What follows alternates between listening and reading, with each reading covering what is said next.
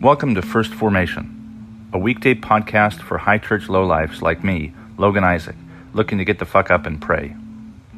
This is where Pew Pew HQ shares morning prayers for the humble, hardy folk caught in the crosshairs of God and country. A podcast for anyone who cares for soldiers and veterans enough to follow us into the mud and the suck, to hear the good news through grunts and with grunts, in the unity of the Holy Spirit as one church forever and ever. Fall in.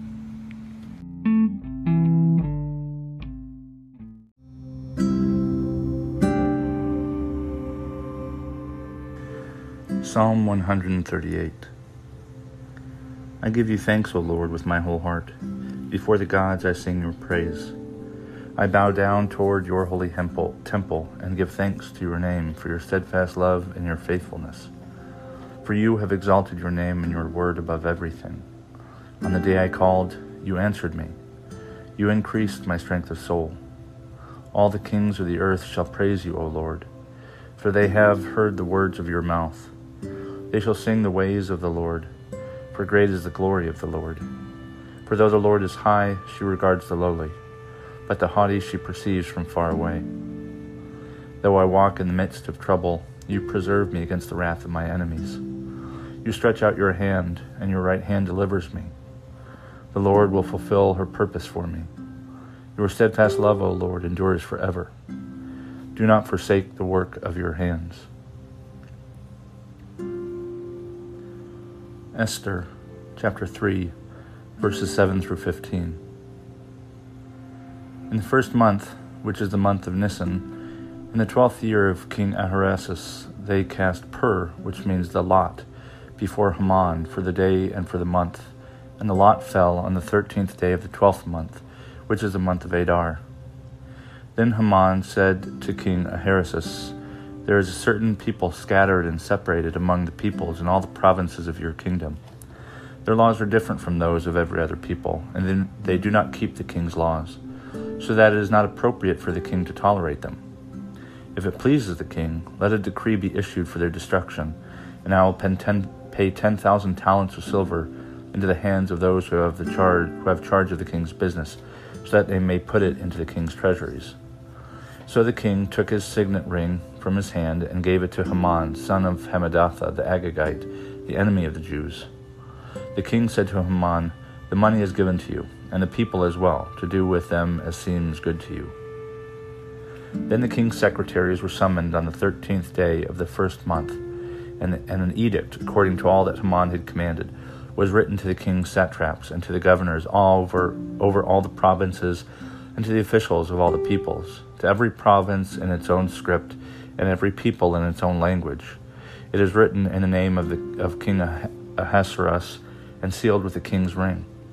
Letters were sent by couriers to all the king's provinces, giving orders to destroy, to kill, and to annihilate all Jews, young and old, women and children, in one day, the thirteenth day of the twelfth month, which is the month of Adar, and to plunder their goods. A copy of the document was to be issued as a decree in every province by proclamation, calling on all the peoples to be ready for that day. The couriers went quickly by order of the king, and the decree was issued in the citadel of Susa. The king and Haman sat down to drink, but the city of Susa was thrown into confusion. Acts chapter 2, verses 22 through 36. You that are Israelites, listen to what I have to say. Jesus of Nazareth, a man attested to you by God with deeds of power, wonders, and signs that God did through him among you, as you yourselves know. This man, handed over to you according to the definite plan and foreknowledge of God, you crucified and killed by the hands of those outside the law. But God raised him up, having freed him from death, because it was impossible for him to be held in its power. For David says concerning him, I saw the Lord always before me, for he is at my right hand, so that I will not be shaken.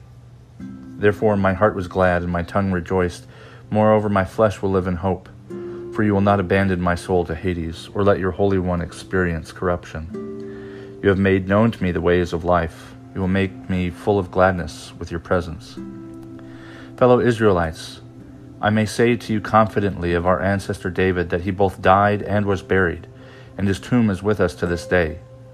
Since he was a prophet, he knew that God had sworn with an oath to him that he would put one of his descendants on his throne. Foreseeing this, David spoke of the resurrection of the Messiah, saying, He was not abandoned to Hades, nor did his flesh experience corruption. This Jesus God raised up, and of that all of us are witnesses.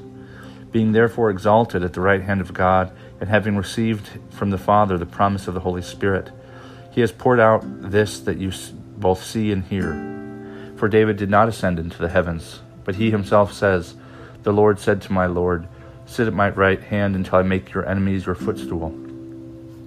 Therefore, let the entire house of Israel know with certainty that God has made him both Lord and Messiah, this Jesus whom you crucified.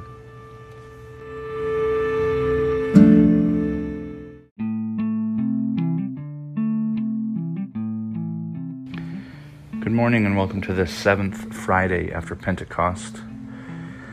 This morning we read again from Psalm 138 and also again from Acts um, and the book of Esther. And what's striking in each of the, the two passages beside the psalm is that something's not normal. Uh, something is not normal. The passage from Acts is uh, the, the second chapter of Acts is on the day of Pentecost when uh, the church is born, the, the Holy Spirit in the form of flames, tongues of fire descend upon the apostles and upon the church. And everybody's talking, everybody hears that speech in their own language. And right before this speech, it's Peter who speaks. And right before this speech, Peter's quoting this long passage from the book of Joel before he launches into his his kind of extrapolation, and then he quotes from uh, quotes David. Um, but something isn't normal. Um, the day of Pentecost, something has changed drastically. Uh, the day of Pentecost is when Christ uh, descends in the form of in the form of the church incarnate. Uh, it's no longer just his body, but it's the bodies who consume his bodies, and has been passed along by the Holy Spirit, um, who is God and who proceeds from the Father and the Son. And this is kind of that's what Pentecost is. It's 50 days after um, Easter, um, and Jesus has ascended sometime before, um, but something's not normal. Uh, not only is Jesus now we know that Jesus is God and that he can resurrect himself. No other God can do that.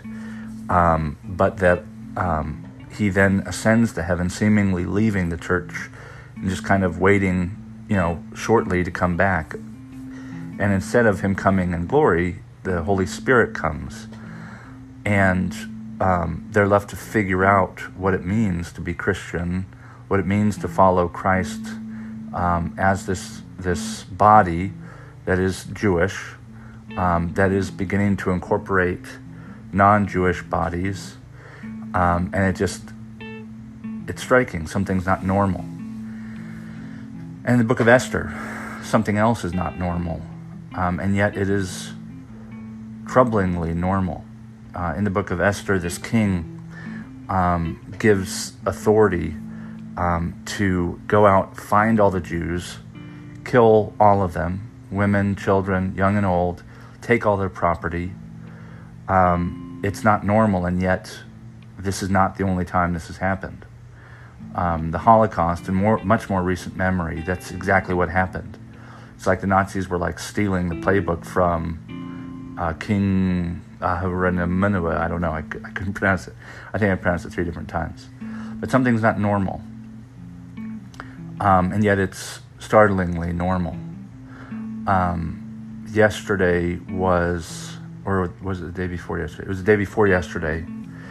We had a, a special um, investigator um, testifying before Congress, kind of like the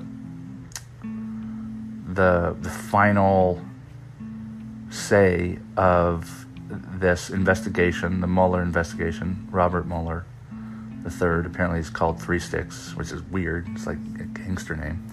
Um, but he's he's going before Congress, and what struck me was that my impression is Mueller, um, who's a, a, Marine veteran, he fought in Vietnam, um, and he's been in the FBI and the DOJ for 25 years.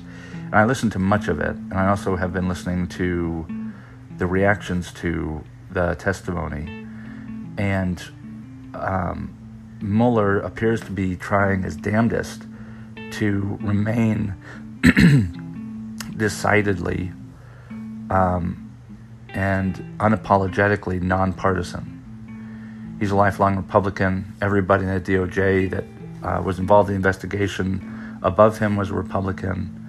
Um, and it's also a Republican president that was investigated, not just whether or not the president uh, conspired or obstructed justice, but also whether or not a foreign power, um, you know, intervened in our elections. And the one time that he breaks character, this character that he's meticulously constructed over years and years and years, um, I imagined while the investigation was underway that there was like this black box that you know would just shoot out subpoenas and charging documents and suck in witnesses and documents and it was this black box and he went through six some odd hours of testimony. And at the very end, uh, first it was judiciary, then intelligence. Both of them were open door. At the very end, the Intelligence Committee Democrats seemed to realize that Mueller wasn't going to give them any kind of like, you know, dramatic political theater that, that they want in order to kind of jar the American people out of their normalization of this new normal um, they instead asked about the, the um, Russian interference.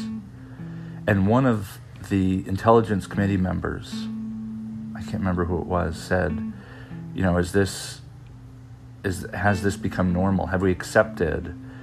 Um, you know, all of the questions around the administration aside, the interference of a of a foreign power in our own elections um, have we accepted this as the new normal? And Mueller responds, you know, I hope it's not, but I fear that it is. Um, something's not normal. We aren't living in a normal time, and yet it feels normal. It feels normal that uh, any citizen, much less the president of a nation that was founded in direct defiance of having kings, um, it's not normal to have all this information and to not be startled, to not be, um, uh, you know, concerned for the the institutions that are supposed to check and balance one another. Um, and this is just my own personal assessment. It seems one one silver lining or something shred of hope is that at least one person, Mueller, is willing to put his own desires aside or his own interests, not to seek power uh, by putting others down, but to try and remain uh, supportive, keep the institutions intact, the ideals behind them, and the, the mechanisms in place that are supposed to keep this from becoming normal. Um, I mean, institutions are flawed, uh, but they're better than not having institutions. Um, I know a lot of old friends of mine would not be happy with some of my assessment, which is fine. Um, but that's what strikes me from today's reading. Something's not normal, and yet it's startlingly normal. Um, and uh, we should take heed to find uh, the uh, Mr. Rogers is a documentary, not documentary, feature film coming out about him. And I was watching the trailer earlier today, or yesterday, I'm sorry. And um, I remember something he said, you know, mass shootings and, you know, natural disasters, they're not entirely new. I mean, I'm 37, and the first one was in the 90s when I was a kid. the first publicized one. Um, Mr. Rogers would say, um, when things like that happen, look for the helpers, look for the anchors um, that bind us to our ideals. Look for the people, the institutions, um, the um, those signs that all will be made right. Um, that this too shall pass. That the winds of change and the partisan, you know, sloganeering and you know the the grasping at power by so many people on both sides of the aisle and at every level of different institutions. Um, despite this disaster, this catastrophe, this whatever moment it is that we're occupying, to look for the helpers, to look for the people um, who remain cool and calm and collected, um, that that you can still be driven by the same urgency without bowing to the without compromising our ideals and our morals. Um, and I don't know why that just struck me so much in the reading today and this whole week, and and how uh, so many things have been leading up to this, and I think I think this is I hope this is for the most part what we will have uh, in terms of this investigation and the back and forth. We have the report, we have all the information, and now it's time to look uh, and and figure out what it is we're going to do. Every American um, regardless of you know how much political power you have, um, to make sure that you are engaged in our union, that you are um, exercising your rights and your responsibilities, your duties, and your um, your even the, the benefits of, of, our, of membership in our union.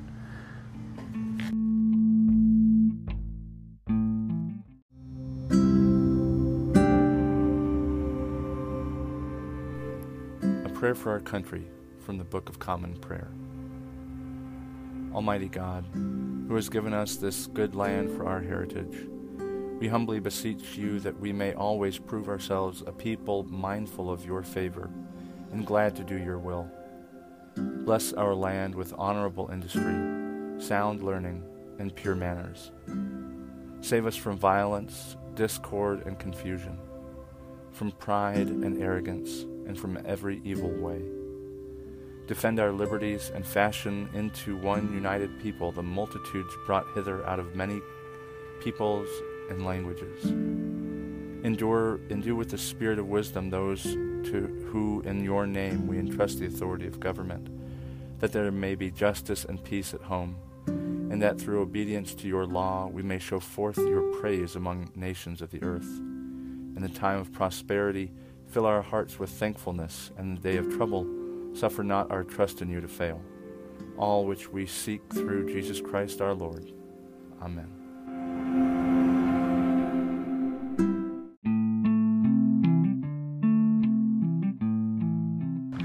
Thank you for falling in to First Formation, where Pew Pew HQ shares morning prayers for the humble, hardy folk caught in the crosshairs of God and country.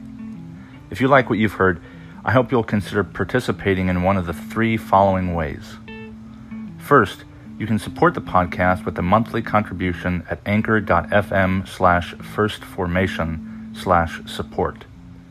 You can sponsor morning prayer for Pew Pew people with as little as a dollar a month, and you can cancel at any time if I piss you off. Second, you can become a co host by recording a weekday lectionary reading yourself and sending it to me to be included in an episode of your choosing. Instructions for co hosts will be provided to you directly, and you don't have to be a grunt to participate in first formation in this or any way. Finally, and most importantly, you can send me your prayer requests of a minute or less with the recording app of your choice. Prayers may be added to a morning prayer episode, aired anonymously if you wish, or kept private for me to pray for off air. So there you have it three ways to participate in morning prayers for Pew Pew people. I hope you'll continue to listen in and maybe even consider participating yourself. This has been Logan Isaac, always faithful, always family. Semper Familia.